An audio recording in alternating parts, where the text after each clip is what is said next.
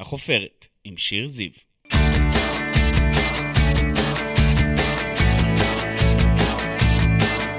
ברוכים הבאים לחופרת, אני שיר זיו, עיתונאית ישראל היום, אשת תקשורת וסופרת, וכאן בפודקאסט שלי אנחנו חופרים מדי שבוע באולפן ישראל היום עם אדם, בעל שם, מישהי או מישהו שכולכם מכירים מתעשיית הבידור, מעולם הספורט, מהתיאטרון או מהרשתות החברתיות. אז קדימה, בואו נצא לדרך. את המרואיין הבא שלי אתם מכירים היטב, הוא כנראה בבית שלכם, במקרר, על גבי מסך הטלוויזיה או בנייד שלכם. איש העסקים רמי לוי, בעלי רשת רמי לוי שיווק השקמה, בנה אימפריה במו ידיו. בלי תעודת בגרות ובלי תארים, ממש כמו בסרטים, בעשר אצבעות ועם המון מוטיבציה, וכנראה גם חושים עסקיים חזקים. היום הוא כאן איתנו בחופרת לשיחה על הדרך שעשה ילד מירושלים עד להווה, בו הוא נמצא בענפי הקמעונאות, הנדל"ן, הביטוח, התקשורת והתעופה. כבוד גדול שהגעת אלינו, רמי לוי. היי. היי. גם לי כבוד גדול. איזה כיף שאתה פה היום. תגיד, כשמזהים אותך ברחוב, מה, מה אומרים לך? אומרים לי תודה רבה, רמי, אתה... את יודעת, יש תגובות כאלה שלפעמים אתה שומע, אנשים אומרים, אתה יודע מה, בזכות הרשת שלך, אנחנו יכולים לגמור את החודש. זה מרגש אותך. מאוד, מאוד מאוד מרגש אותי. מבקשים סלפי וסרטונים וכל הדבר הזה? מבקשים סלפים, סרטונים, ואני שמח, ויש גם לפעמים הערות. והערות זה דבר טוב, שברגע שאני שומע שיש הערה, ובדרך כלל בשבילי הערה זה הערה בונה, אז אני לוקח את, את, את אותו הערה לתשומת ליבי, ואני מטפל בזה ב, ב, קודם כל במהירות, לא מזלזל באף הערה, ולא לא משנה של מי, בודק, אם באמת צריך לטפל, מטפל, ומטפל את זה, מטפל בזה מיד. אז הם מרגישים מאוד אה, נוח לגשת אליך? כאילו אתה אחד מהחבר'ה, אחד מה... מכולם? ממש כך. אנשים מרגישים בנוח, ואני מבסוט שהם מרגישים בנוח. מתקשרים אליי גם לפלאפון שלי הנייד. אה, כי אני סך הכל, אתה יודע, הם מרגישים שאנחנו מדברים בגובה העיניים, וזה טוב. התדמית עממית, התדמית, אבל לא באמת. מה, למה לא? לא אני יודע. באמת עממי והכל בסדר. הכל בסדר. כן. תגיד, פוליטיקה, הרי יכולת מן הסתם כבר להיות שם ממזמן, למה לא? למה אתה לא ניגש? למה אתה לא הולך? תראה, הפוליטיקה שלי למעשה זה 9,000 עובדים שאני מעסיק, שהחברה מעסיקה ויש לי אחריות לא קטנה, 2.5 מיליון לקוחות שאני משרת אותם בחודש, זה לא דבר פשוט. אני חושב שמה שאני עושה זה הרבה יותר מאשר פוליטיקה, ופה אני יכול באמת לעזור יותר ולהועיל יותר. אתה יודע, לפעמים אני, הרשת שלי מועילה ועושה יותר מאשר אה, איזה שר מסוים בממשלה. אמרת לי פעם, אני עושה יותר, משפיע יותר, מייצר יותר מאשר שר. אני נתקל ביום-יום במקומות שבהם שר האוצר למשל רצה להשפיע במשהו ולא השפיע. גם היום אתה מרגיש ככה? קודם כל, תראי, הרשת שלנו באמת עוזרת להילחם ביוקר המחיה. בזכות הרשת שלנו, סל המזון במדינת ישראל הוא זול בעשרות אחוזים, כי אנחנו מחוללים תחרות, יוצרים תחרות, אנחנו תמיד מחפשים איפה לקנות את המוצר הזול ביותר, ושהמוצר הזול ביותר הוא תמיד לא יהיה על חשבון האיכות. האיכות זה א' ב', אבל תמיד אנחנו נותנים את המוצר בצורה כזאת, גם כשעושים את כל הסקרים, רואים שהסל שלנו הוא הסל הזול ביותר. זה נכון שחלק מהמתחרים גם הולכים בעקבותיי, זה טוב מאוד, כי סך הכל אני מרגיש שניצחתי. אני כרגע לא יכול לשרת את כל עם ישראל, ואם חלק מהרשתות באמת הולכים בעקבותיי, זה... ומורידים מחירים. אבל רגע, פוליטיקה זה לא משהו שאתה חושב עליו אולי בעתיד? כרגע אני לא חושב על פוליטיקה, וכמו שציינתי, הפוליטיקה שלי כרגע זה במה שאני עוסק, וזה הפוליטיקה שלי. יש אה, ממשלה חדשה, תצטרך לעבוד עם שר אוצר חדש? אתה מחכה לו כבר? תראה, אני מאמין, אה, כל מי שלמעשה יק- יקבל את התיק הזה, אני מאמין שמה שתהיה לו מטרה, שהוא יצטרך בסופו של דבר גם לטפל ביוקר המחיה, וגם מצד שני שהמדינה תמש- תמשיך לתפקד מבחינת אה, גביית מיסים ומכסים. אבל גם פה אני בא קורא לשר האוצר הבא שיהיה, שצריכים להוריד פה מכסים ומיסים. מה שקורה, ומי שאחראי ליוקר המחיה זה המדינה, אנחנו רואים, הכל יקר פה. זה לא מה שאת רואה בסופר. מה שאת רואה בסופר בסופו, שבסופו של דבר זה השלכות של יוקר המחיה, שלמעשה, אם אתה הולך להפעיל את העסק שלך, יש לך את עלויות התפעול, ועלויות התפעול במדינת ישראל מאוד מאוד יקרים. אז בוא נדבר על זה. בוא, במקרה הבאתי לפה חשבונית, אוקיי? אמיתית לגמרי, אותנטית לגמרי של רמי לוי שיווק השקמה. בוא נדבר על זה. הסל שלי בחודש לאוכל הוא קרוב ל-2,000 שקלים, ואני באמת קונה בזול. תסכים איתי. למה הכל כל כך יקר פה? טואלטיקה, ירקות, פירות. מה עושים עם זה? שימי לב, למעשה, יכול להיות שבאמת, שאת, כמו שאת אומרת, שיש פה הרבה דברים שהם יותר יקרים מאשר... מאוד. מה-OECD באירופה ובכל מיני מקומות. המכסים, המיסים שיש פה, אין אותם באירופה. למעשה, אם היית מורידה את המכסים, גם המע"מ על מזון, את לא, לא חייב שיהיה 17 אחוז. עם כל הדברים האלה, הארנונה, אה, דלק, חשמל. אוכל. אני אגיד לך איך. כדי לקבוע את, אה, את הרווח הגולמי, אתה גובה אותו לפי עלויות התפעול. עכשיו, אם עלויות התפעול שלנו הם גבוהים, באופן אוטומט הרווח הגולמי שלי גם יותר גבוה. ואז זה מתגלגל אליי, לצרכן. בסוף, בסוף זה מתגלגל אלייך לצרכן. הורדת המע"מ, כמו שהציעו ב- בליכוד, במידה ותעשה, תגולגל לצרכן? ברור. מה זה אומר? זאת אומרת... לגביי, לגב... לגבינו. השאלה כמה יורידו. ברגע שיורידו, אז הסל ירד, בהתאם למה שיורידו מבחינת המע"מ. אתה מאמין שהם יורידו? תראי, בחלק מהמוצרים צריכים להוריד את המע"מ. אני מה שחושב שצריך להוריד מכסים בכלל. את יודעת, יש פה מין פטנט כזה לתת מכסות לשתיים, שלושה אה, רשתות או לשתיים, שלושה משווקים.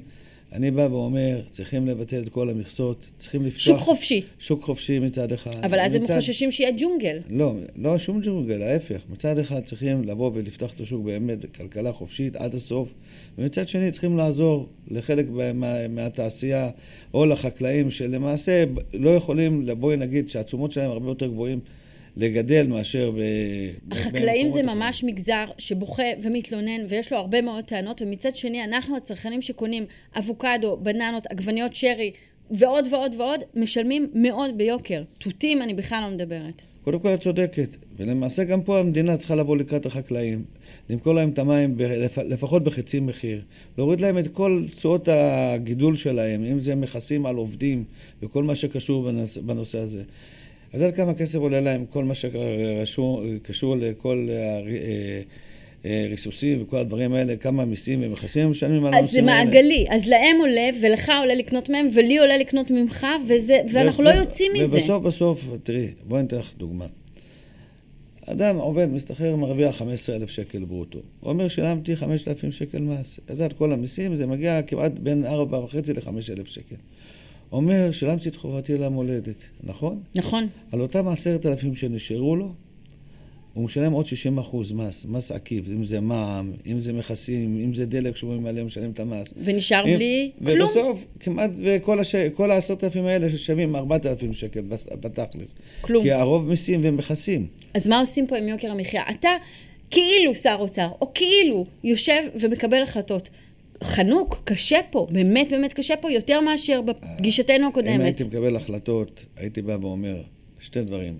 מנסה להוזיל את מחירי הדיור, ששם זה באמת עול לא קטן לתושבים ולצרכנים במדינת ישראל. זינקו ב-19% בשנה האחרונה? נכון, ומי שאשם זה גם כן פה מינהל מקרקעי ישראל. 93% מהקרקעות משווק על ידי, נמצאים בידיים של מנהל מקרקעי ישראל מצד אחד, ומצד שני הם משווקים, הם מדברים בשתי קולות. מצד אחד הם אומרים אנחנו רוצים לבלום את עליית מחירי הדירות, מצד שני הם משווקים את הקרקעות למרבה במחיר, ומחירי הקרקע עלו בעשרות ובמאות אחוזים, לכן מחירי הדירות עלו. ובאופן אוטומטי, ברגע שהדירות עולות, גם השכירות עולה והכל עולה. היית מתחיל בנדל"ן. לפני כל אני השאר. אני הייתי מתחיל בנדל"ן. מה עם תנובה? האם תאשר את העלאת המחירים? תראי, תנובה, אנחנו מנהלים, מנהלים את המשא ומתן. מה שקרה עם תנובה, תראי, אה, מחיר המטרה עלה להם בסביבות 25% בתקופה האחרונה. את רואה, יש עוד איזו מחלבה שלמעשה הולכת וכמעט ופושטת רגל, בגלל שמה שקרה, מחיר המטרה עלתה להם, עלה 25 אחוז, היו עוד כל מיני הוצאות שעלו להם. הם הסבירו את הצד שלהם, כן. השאלה מי יספוג את זה? בסוף אני חושב שפה גם כן, את מחיר המטרה, מי שקובע את זה בסופו של דבר זה המדינה, יחד עם הרפתנים וכל מה שקשור בנושא הזה.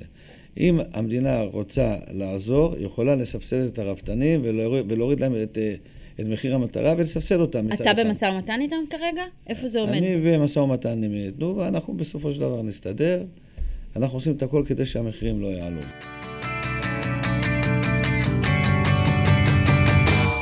זאת האג'נדה שלך, הסל הזול ביותר. אתה חושב שזאת תמיד תהיה האג'נדה שלך? לא תחליף אותה? לאורך כל הדרך, זאת האג'נדה שלי, שם אני אהיה, אנחנו נמשיך לחולל תחרות, נמשיך לדאוג שהסל שלנו יהיה הזול ביותר. נמשיך לעשות את העבודה בשביל הצרכן. זה, זה המסר שלך, איתו זה, אתה... שם אני הולך. תראה, אני פתחתי את החנות שלי הראשונה בשוק מחנה יהודה מזה שבאמת רציתי לעזור לצרכנים, לאלה שאין להם, שיוכלו לקנות. ומשם זה מלווה אותי עד עכשיו. צמח. אתה חושב לגבי יוקר המחיה, שאלה לסיכום, הציבור מתישהו יימאס לו, הוא יפגין, הוא יחרים, הוא יצביע ברגליים? תראי, בסופר הוא יכול לעשות את המחאה על המדף. הוא לא חייב לצאת החוצה ולהפגין. איפה שהוא חייב לצאת החוצה ולהפגין זה איפה שהוא באמת, שמה אין לו ברירה, שמה מתנהגים באופן שרירותי, מונופוליסטי וכוחני, זה כל השירותים שהוא מקבל מהמדינה. תראי, גם היום מעונות, ממש יקר. הכל יותר יקר, אבל כל השירותים האלה הם מקבלים מהמדינה. הצרכן יש לו כוח עצום בתוך, בסופר. הוא יכול לבוא למדף, לראות מוצר שהוא יקר, ושהוא לא יקנה אותו. וברגע שהוא לא קונה אותו, היצרן, או ה, בואי נגיד הספק, או התעשייה... יוריד מחירים? יראה שלא מוכרים את המוצר שלו, יעשה מבצעים ויוריד מחירים. ואו שיש לו מוצר אחר, הוא לא חייב לקנות בכל מחיר. אז אתה אומר, אל תקנו. פשוט לא, מה שיקר, לא, אל תקנו. נכון, שיעשה את הקנה שלו בצורה חכמה. ואז תראי שהוא יכול לחסוך. איפה שהוא לא יחסוך, לא יכול לחסוך, ששם זה שרירותי, זה השירותים שהוא מקבל מהמדינה. חברת ו... חשמל. חברת חשמל, ארנונה. ארנונה. את יודעת, כל שנה הארנונה עולה בין 2 ל-3 אחוז. אני לא מבין למה. אתה מדבר איתי, אני גר בגבעתיים, זה הארנונה הכי יקרה בארץ. את יודעת שאנחנו משלמים 360 שקל למטר לשנה ארנונה? אם ה-360 שקל האלה היו יורדים, היינו את כל מה שהעלויות של האלה יכולנו להעביר לצרכן. תיקח את זה לשר האוצר החדש. אתה בעל השליטה בישראל, רכשת אותה ב-162 מיליון שקלים עם שותף, עכשיו אתה במשא ומתן על רכישת חברת תעופה צ'כית, יש חדש במשא ומתן? עדיין זה מתנהל. זה יקרה? אני מקווה שכן, נראה. כל הקטע עם התעופה, רמי, זה, זה תחום יחסית חדש שנכנסת אליו בשנים האחרונות. יש שם משהו שמושך אותך במיוחד? תראי, מה שמושך אותי זה בסוף, בסופו של דבר לייצר סינרגיה. הרי בסוף זה לא רק התעופה, זה לבוא לייצר סינרגיה בין תעופה, תיירות וכל מה שקשור להטיב עם הצרכנים שלנו, לחזק את uh, כרטיס המועדון שלנו, ובגלל שאתה מייצר סינרגיה אתה עוזר גם פה לצרכנים שלנו. אם פה ב- אני יכול להוזיל את המחיר בגלל שאני מייצר סינרגיה, בגלל שאת יודעת, אנחנו... אז המחירי כרטיסים באמת יותר זולים, משמעותית אפילו הייתי אומרת? וגם בתיירות, את יודעת, אנחנו עושים כל מיני חבילות, אה, ובסוף, ברגע שאתה מייצר סינרגיה ואתה מחזק את כרטיס המועדון, אז אתה יכול להטיל... אנשים באים, כי בארץ גם בתי המלון זינקו במחירים, אתה זוכר בקורונה הם נור... היו סגורים, כמובן שמאוד התלוננו, עכשיו המחירים פה הם פי שתיים ושלוש מחו"ל. תראי, אני גם את זה בדקתי. המחירים פה פי שתיים לפעמים מאשר בחו"ל, כי עלויות התפעול פה הוא פי שתיים. אז אתה אומר שבאמת בתי המלון פה מפסידים? לא, לא, לא אומר שהם מפסידים. אני אומר פה, אם יורידו להם את עלויות התפעול, הם יוכלו להוריד את המחירים. פה הכל יקר, פה הכל מכסים, מיסים. ו... יקר בהגזמה. בהגזמה טוטאלית. מתי פחדת בפעם האחרונה? היה רגע מפחיד כלשהו בשנה האחרונה? תראה, אני לא אגיד לך שאני לא פוחד כל בוקר שאני קם. מה זה פוחד? אתה קם למלחמה, את מבינה? זה לא... העסק שלנו זה עסק לא קל. זה כל בוקר אתה קם. בלשון המעטה אני אגיד, אתה לא קם, קל. ו... אבל משהו לפחד, בפחד, אה, אני לא, לא מפחד. אבל כשאתה קם בבוקר, מה הפחד שיקרה? מה? לא, סתם. תראי, בסוף, כמו שאמרתי לך, אני משרת אה, שתיים וחצי מיליון לקוחות, ואני רוצה ש... שהכל יתנהל בצורה הכי נכונה והכי טובה. תראי, אנחנו, יש לנו נהלים, ל... נותנים נהלים לעובדים במערכת. לפעמים, את יודעת, הם לא עובדים לפי הנהלים. אבל זה בסדר, אבל ברוך השם, אה, בתכלס אני לא פוחד מכלום. נתחיל בהתחלה. נולדת למרדכי וליפה, אבא לחם בלח"י, אמא הייתה עקרת בית. הייתה לך ילדות בבית צפוף, הייתם הרבה נפשות. נכון. השמיים הם הגבול? לא ברור. בטוחה. תסביר. ברור. השמיים הם הגבול בלתת שירות לאנשים, כדי לשרת את האנשים. ולהמשיך, תראי, בסוף כשאתה ממשיך בעיסוק שלך ואתה בא אומר שאתה לא מייצר לעצמך תקרת זכוכית, ואתה אומר השמיים הם הגבול, אז תמיד אתה חושב, אה, חושב איך להמשיך לפתח ולהתפתח ולייצר ולעשות דברים. ואתה ככה, אתה רוצה כל הזמן עוד. תראי, כל מה שאני עושה עוד זה בסוף כדי להמשיך לשרת את מי שאני משרת אותו. אה, אני בשבילי כבר, מבחינתי כבר יש לי הכל, אבל אה, זה חלק מהעניין, שאתה נמצא בגלגל ואתה ממשיך בקטע של העשייה ולעשות, וכל הזמן אתה חושב... אז אתה רואה עוד אפשרויות. נכון. אתה רואה עוד דברים. תספר על הילדות. גדלת, פעם סיפרת לי שהיית ראש רגל במיטה עם האחים. נכון, אני שהשתחררתי מהצבא עדיין ישנתי בראש ברגל עם, עם, עם אחי, אה, אבל בסדר, היה לנו באמת אהבה, שמחה, אה, נתינה, הדבר הכי טוב שיכול להיות. אתה מדבר על הילדות ככה, הכל היה סבבה, אבל היה שם גם קושי, אני מניחה. תראי, הקושי זה לא רק היה אצלנו. באותה תקופה היה קושי אצל כל מי שגר מסביבי ובשכונה שלנו. היה לנו קושי, אבל אה, באמת הקושי עבר כי קיבלנו את זה באהבה. כל דבר זה היה באהבה, זה לא... זה, היום, אם אתה מסתכל על הדור של היום, אתה רואה קצת קשה לו, אז אתה יודע, הוא מקטר וכל הדברים האלה. אנחנו באמת, כל דבר שהיה קשה, חיפשנו איך לצאת מהקושי ולהמשיך קדימה. בבית ספר היה לך מאוד קשה, אתה דיסלקט, את כיתה ד' עשית פעמיים, בכיתה ח' הפנו אותך לבית ספר מקצועי, הרגשת שם שהם לא מבינים אותך? בבית ספר כן, ב- ביסודי בכלל, כל מבחן הייתי מקבל בלתי מספיק, כי אז בזמנו לא ידעו מה זה דיסלקציה, ולא הבחינו, ו- ואני, או שבאותיות, או שמעלים אותיות, או שהכתב שלי לא היה ברור, או שלא ידעתי להביע את מה שאני רציתי להביע בכתב. וכל מבחן הייתי מקבל בלתי מספיק, ובאמת, אני הייתי מרגיש שזה קצת מתסכל. אבל סך הכל, ברוך השם, ברגע שיש לך את הדבר הזה ואתה ממשיך להתמודד עם זה, אתה רק יכול להצליח.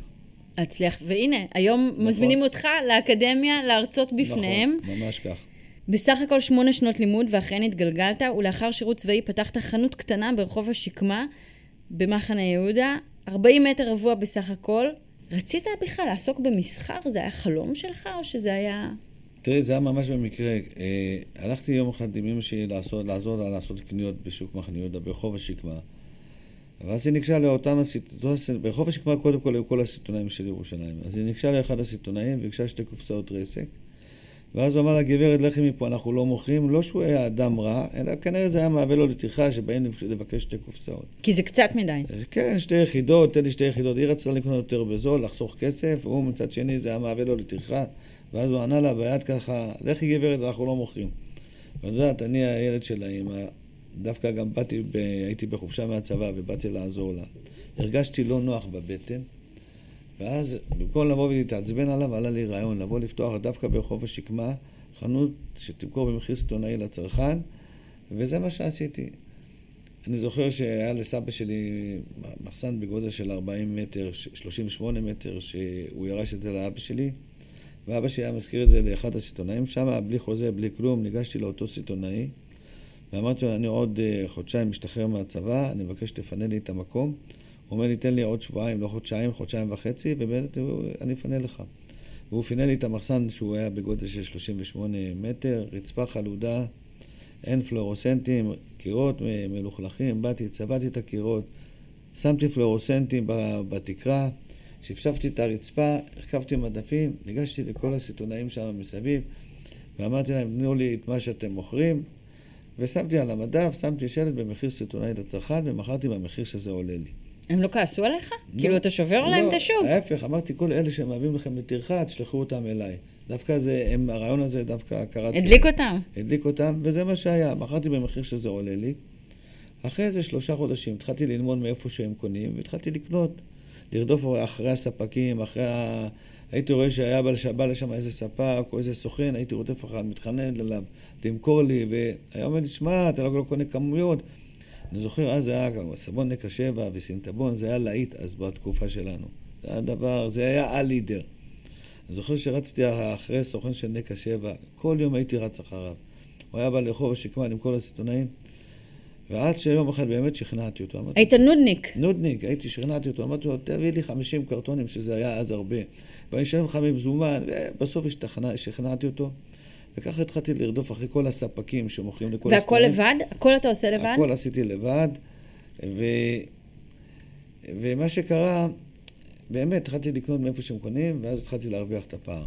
רציתי לשאול אם אתה זוכר מה קנית לאימא במשכורת הראשונה שלך. כמובן שאני זוכר. דרך אגב, אמא שלי עזרה לי הרבה גם כן בחנות, שאת יודעת, היא הייתה באה...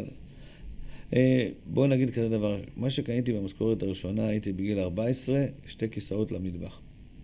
אמא זוכרת? אמא שלי, אם תשאלי אותה את השאלה הזאת, היא אומרת לך את זה, שיש לה צמרמורת בגוף שהיא... למה? היא, כי היא זוכרת את זה. כי אני זוכר שלא היה לה כיסאות במטבח, וכשקיבלתי את המשכורת הראשונה, זה היה אז 96 לירות, דבר ראשון שהלכתי לעשות, קניתי לה שתי כיסאות למטבח. זה כל כך יפה בעיניי לקנות משהו לאימא ולא לעצמך, שאני בטוחה שהיו דברים שרצית, בין אם זה להיות כמו כולם, או משהו שילד צריך, כל נער צריך דברים, ואתה לוקח את הכסף ואתה נותן לאימא משהו. כן, זה, זה, זה, היה, זה היה חובה מבחינתי לעשות את זה. כמה שווה הרשת היום, אתה יודע? היום הרשת, אה, טוב, אנחנו חברה ציבורית, היא נסערת בבורסה בסביבות ה-3.5 מיליארד שקל. זה השווי של, ה, של החברה פחות. ושאלה ששואלים אותך הרבה, וכמה אתה שווה? אני, כמה אני שווה? אה, שווה הרבה. ובכל זאת, אתה בודק לפעמים? תראה, אני לא בקטע של כל יום הולך ובודק, אני לא בקטע של בודק. לא אבל... כל יום, פעם אני בשבועיים. לא, אני לא צריך לבדוק. אתה יודע. אה, פחות או יותר אני יודע. אני חברה ציבורית, הכל שקוף אצלי. הילדים מסודרים, הנכדים מסודרים, גם הדור אחריהם. ברוך השם, כולם מסודרים, אבל אצלנו אנחנו מלמדים אותם לצניעות. אנחנו, למשל, אני מלמד את הילד שלי שאם הוא הולך עם, עם חבר לאיזה מקום, והוא יודע שאותו חבר לא יכול לקנות את אותו מוצר, בחיים הוא לא יקנה את אותו מוצר ליד החבר. אלא זה כשהוא לא לידו. שהוא לא לידו, או אם הוא רוצה לקנות, שיקנה גם לו.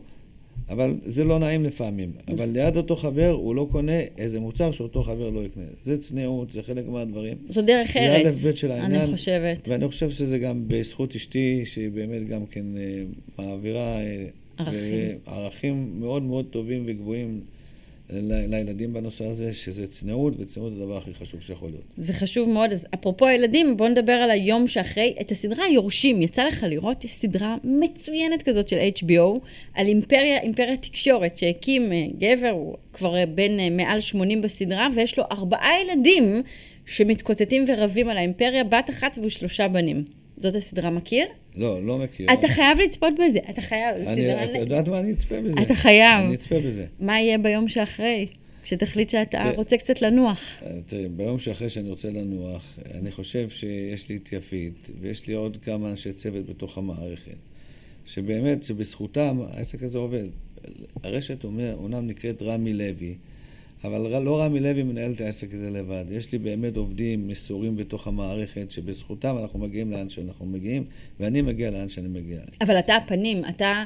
כולה, אתה מזוהה, אתה גם בפרסומות. אני, אני המזוהה, אבל מצד שני, בזכות אלה שנמצאים למטה, ואלה שנותנים את השירות, ואלה שבאמת מפעילים את העסק, וכולם באמת אנשים טובים, נאמנים, בזכות העובדים באמת הטובים והיקרים, אני מצליח להגיע לאן שאני הגעתי. אם הם לא היו, לא הייתי מגיע שאני יפית תנהל את העסק ביום שאחרי? אה, יפית מנהלת את העסק גם עכשיו, לא רק ביום שאחרי. כל מה שאת רואה באמת מאחורי הקלעים, היא עושה עבודת קודש. יפית מוכשרת, יש לה תואר שני במנהל עסקים, יש לה תואר ראשון במשפטים, ומה שאת רואה באמת, גם את הכל. אין חשש מהדור השני, אתה יודע, הרבה פעמים אנחנו רואים, בעיקר בעסקים משפחתיים בישראל, שהדור הראשון ייסד ובנה ויצר, והדור השני בא והורס ומקלקל. תראי, אצלנו אנחנו חינכנו את הילדים בצורה הזאת, שאין אחד שווה יותר מהשני. אצלנו כולם שווים. גם אחד שאם הוא יודע פחות, הוא לא שווה פחות מאשר אחד שיודע יותר. אתה יכול לדמיין את היום שאחרי? מה תעשה? לאן? מה? לא, אני, אני מאמין שאני עד 120, תמיד אעבוד, כל, בכל רגע שאני יכול לעשות ולתרום ולעבוד, אני אמשיך לעבוד. לא, לא פנסיה, אין, אין מחשבות על אין הפנסיה. פנסיה. אין פנסיה. מה שבטוח, אני לא אמשיך לנהל ולמנכ"ל את את החברה, אבל uh, עד 120, כי זה לא הייתי רוצה, אבל לעשות דברים אחרים. תגיד, רמי, יש לך חברים קרובים, או שכולם רוצים ממך משהו? יש לי מלא מלא חברים קרובים, וכל החברים שלי הקרובים זה חברי ילדות, חברים שגדלתי איתם. אין לי את החברים הקרובים מהאליטה התל אביבית וכל העשירים. הם לא, לא הם ידידים, אבל החברים שלי זה החברים שגדלתי איתם בילדות. יש לי חברים קרובים, אנחנו נפגשים הרבה ביום-יום, והכל בסדר. והם לא רוצים דברים? להתקרב, אתה יודע, עם אינטרס, מטרה. אני לא חושב שהם רוצים אינטרס או משהו, כי אלה חברים שגדלו איתי מילדות, אנחנו נמצאים הרבה זמן ביחד. תראי, לפעמים אני צריך מהם, לפעמים הם צריכים ממני אבל, דברים, זה משהו הדדי, אבל מה אתה פה... צריך מהם? אה, יכול להיות שאני צריך איזה משהו, אני יודע מה, אבל אה, מטוס? לא. אם היית פוגש את לוי, בן העשר, תלמיד כיתה ד', בפעם השנייה, מה היית אומר לו?